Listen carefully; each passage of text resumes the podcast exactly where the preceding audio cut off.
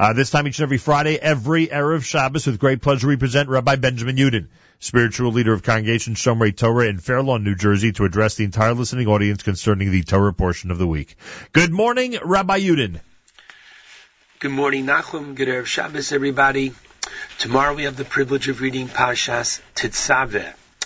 In addition to Parshas Tetzaveh, which according to the Chinuch contains seven mitzvos, four positive and three restrictions, this Shabbos we take out a second Sefer Torah and we read the second of the four Parshios, namely Parshas Zachor.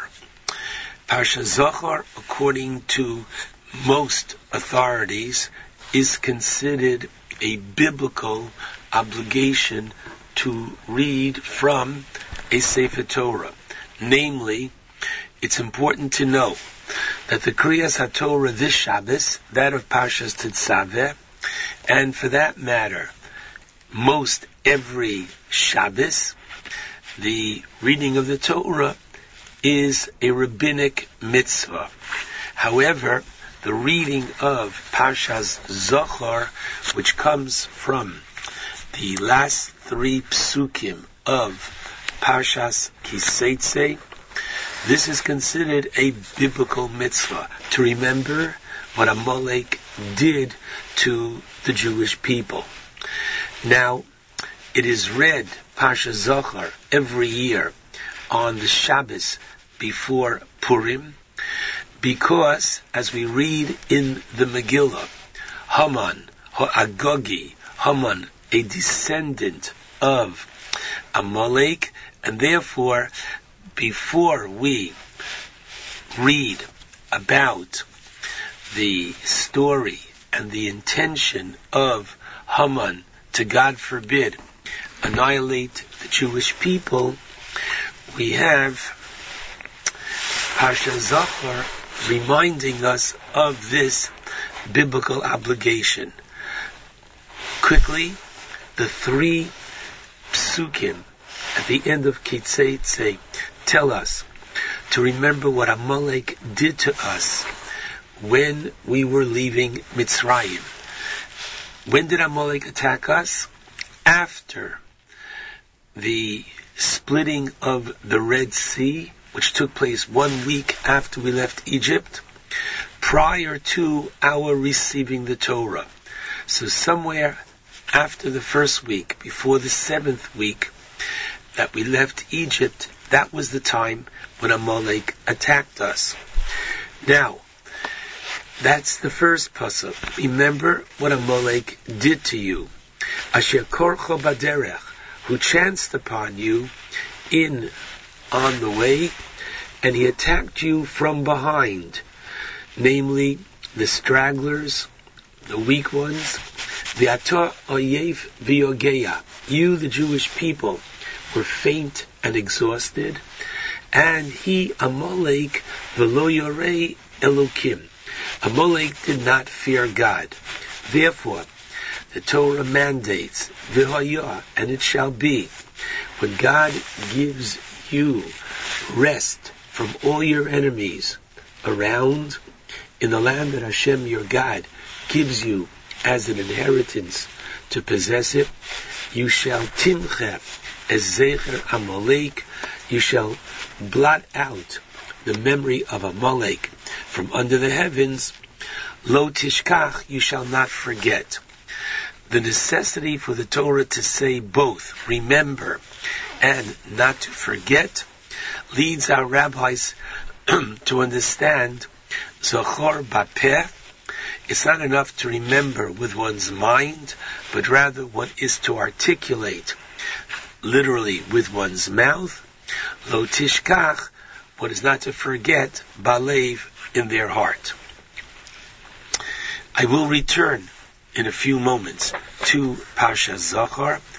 I'd like to connect it, however, to one of the mitzvos found in Parshas Tetzaveh. The first part of Parshas Tetzaveh, and indeed the first forty-three psukim of Parshas Tetzaveh, chapter twenty-eight, in the Chumash of the book of Shmos deals with the big day kahuna, the special garments that the Kohen wore in the Beis HaMikdash. The regular Kohen wore four garments, and the Kohen Gadol, the high priest, wore an additional four garments for a total of eight. Now, I'd like to focus for a moment on the one hundredth mitzvah in the Torah as following the count of the Sefer HaChinuch, and that mitzvah is Shelo Yizach HaChoshen Me'al HaEphod, literally that the breastplate which had on it the twelve stones, reflecting the stone of each tribe, should not come loose from the ephod, the apron worn by the Kohen Gadol. Now, this is a rather challenging mitzvah. It affected one man when we had a Beis HaMikdash, and this is counted as one of the six thirteen mitzvahs of the Torah. The Torah does not tell us why. So the Chinuch goes with the idea that it's to remind us of the state of perfection that everything had to be in the Beis HaMikdash, and no aesthetic excellence should be lacking in any of the objects. And therefore, forgive me, it appears that just as if someone was getting dressed for a special occasion and his tie was not on straight, so fix the tie.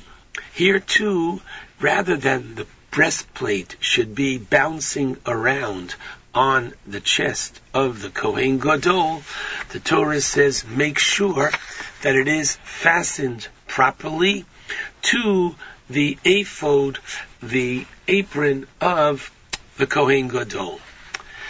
Rav Moshe Feinstein, Zichat Tzadik V'Kadosh Levracha, whose twenty-ninth yahrzeit we observe this forthcoming week on Tanis Esther, says in his understanding of this mitzvah in his Dorash Moshe something very interesting. He cites from the Gemara in Zevachim Peiches Amid Beis eighty-eight b. The Gemara teaches us that each of the garments of the Kohen Gadol atoned for a different sin, and therefore the choshen, the breastplate, atoned for dinim, me'uvas hadin. Rashi in our parsha, kilkul hadin, miscarriages of justice. And the ephod, the apron, mechaper al avodas kochavim, for the sin of idolatry. Rav Moshe goes on to explain that the root of idolatry is lack of emunah, which is lack of proper belief in Hashem, and the sin of ivus hamishpat, or kilkul hadin, the miscarriage of justice, is not only for a dayan, a judge, but any individual who is dishonest in business, rationalizing for himself all kinds of reasons why this would be, quote, permissible. So really, what is at the root of Ivus Hadin? What is at the root of a person not following the law? The root of this is a lack of belief. If one believed that God is properly in control, and God gives each man what he needs and what's coming to him, one would not lie and cheat and do these kind of negative things to the next one. Now, fascinating, I'd like to connect this with Parshas Zachor. How so? The Torah says, you remember, in the second verse of Zachor, that Amolek was Lo Yore Elokim. That Amolek literally did not fear God. Now, I believe we have the right to ask, my goodness, did Amalek go to the yeshiva? That, in which case, we can say, aha, he had every reason for not being God-fearing. Why does the Torah expect this of Amalek and hold him literally accountable, responsible for his not fearing God?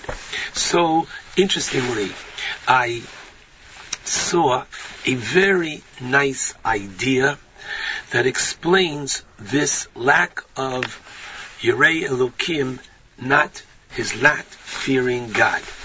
And that is, the term Yiras Elokim is found four times in the Torah. The first time is found in Bereshis, chapter twenty, pasuk eleven, when Avraham tells Avimelech that Sarah is his wife, Sarai at the time, excuse me, that she is his sister and not his wife. So Avimelech says, why? Why did you lie to me? And Avram says, Ki omarti, rak ein yiras elokim b'makom hazeh. I thought, and I said to myself, there is no fear of God in this place, and therefore v'haraguni al varishti. Were I to tell you the truth, you would have killed me and taken my wife. The second time that we find this is Yosef, the viceroy in Egypt, in chapter forty-two, pasuk eighteen. He holds Shimon behind. He sends the brothers back, and he sends them back with provisions. And he says to them, Zos asu v'chyu, this is what you shall do and live, meaning to bring back down Binyamin. Esu elokim ani yorei, I fear God. Interesting that Yosef uses this line, fearing God. The third time is the midwives in Egypt. In Shmos, chapter one, verse seventeen, they disobey Paro's orders. They don't listen to Paro. Why? Vatirenu hamialdos esu elokim. They feared God. And the fourth time is Amalek, who the Torah condemns and says that v'lo yorei elokim. Interesting. If you think about it, the three, or really all four of these situations are addressed to non-Jews. Watch. Avram says that I would expect better, and I see that there is no fear of God in your community. What does that mean?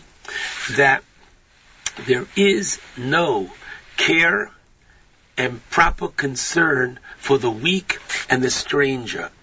In other words, God gives man an innate awareness of the dignity of man, and therefore we are to act in accordance with each and every person that way. And so, even Avimelech was to conduct himself that way. Yosef didn't want to give himself away to his brothers at this point. That doesn't happen until Parshas Vayigash. And so Yosef is able to say, Esu Elokim ani yorei, because I am sensitive to you who are strangers, and therefore I act in a certain proper way towards you. And so too the Mialdos, the midwives, they conducted themselves with fear of God and did not kill the baby boys of the strangers in Egypt. And finally, Amalek, who attacks the defenseless, those who are weak, right?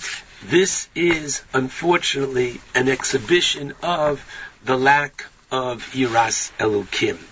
And so, Rav Soloveitchik, Zecher Tzadik Levracha, pointed out in the name of his father, Rav Moshe Soloveitchik, that Amalek today is not necessarily an ethnic group, but rather any nation that has as its raison d'etre to, God forbid, destroy the Jewish people, that is Amalek. And so ISIS and Iran are a modern day Amalek.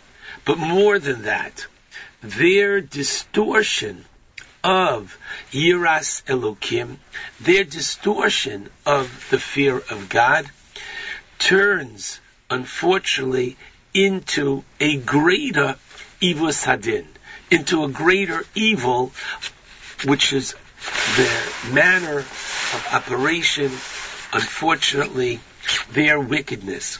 And that's why, perhaps, interestingly, there is a mitzvah on Purim that we're going to, please God, celebrate next Thursday of Matanos Le'evyonim, giving gifts to the poor, because we fulfill Mechias Amalek. We fulfill a defeating of the philosophical level of Amalek by our helping the weak, by our helping the depressed, by our helping the impoverished. Just the opposite of Amalek, who took advantage of them. And so Parshas Zachor is to be understood on the literal sense. We are to harbor enmity against Amalek, and on a, another level as well, our understanding that, unfortunately, a lack of Yiras Elokim, which is Amalek is guilty of, as the Torah charges against them, is really going against the very innate nature of man to extend dignity to one another. And this behooves us that we are to adopt this very positive way of life towards all. Shabbat Shalom to all.